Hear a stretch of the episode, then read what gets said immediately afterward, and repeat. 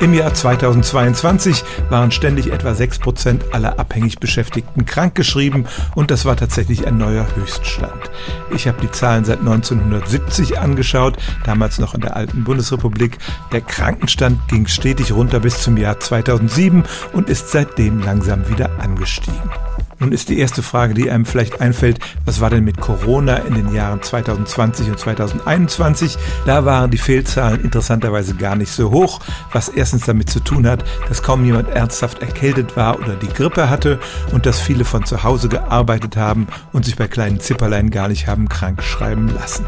Im letzten Jahr gab es dann ja diese Dreifachwelle von Corona, Grippe und RSV. Das mag zu diesem Höchststand beigetragen haben.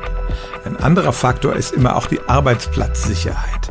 Wenn Menschen das Gefühl haben, ihr Arbeitsplatz ist gefährdet, dann zögern sie offenbar eher zum Arzt zu gehen. Zurzeit ist die Arbeitslosigkeit sehr niedrig und deshalb bleiben die Leute auch wirklich zu Hause, wenn sie krank sind. Und dann gibt es einen langfristigen Faktor, der Jahr für Jahr den Krankenstand steigen lässt. Seit dem Jahr 2000 hat sich die Zahl der Krankheitstage aufgrund psychischer Erkrankungen etwa verdoppelt. Und auch da gibt es wieder zwei Gründe. Das eine ist, dass solche psychischen Krankheiten überhaupt erstmal anerkannt werden, aber es kann auch damit zu tun haben, dass die Leute tatsächlich mehr unter Stress stehen und psychisch unter ihren Lebensumständen leiden. Und all diese Faktoren zusammen haben tatsächlich dafür gesorgt, dass im vergangenen Jahr der Krankenstand in Deutschland so hoch war wie seit mindestens 50 Jahren nicht mehr. Stellen auch Sie Ihre alltäglichste Frage unter stimmtz.radio1.de.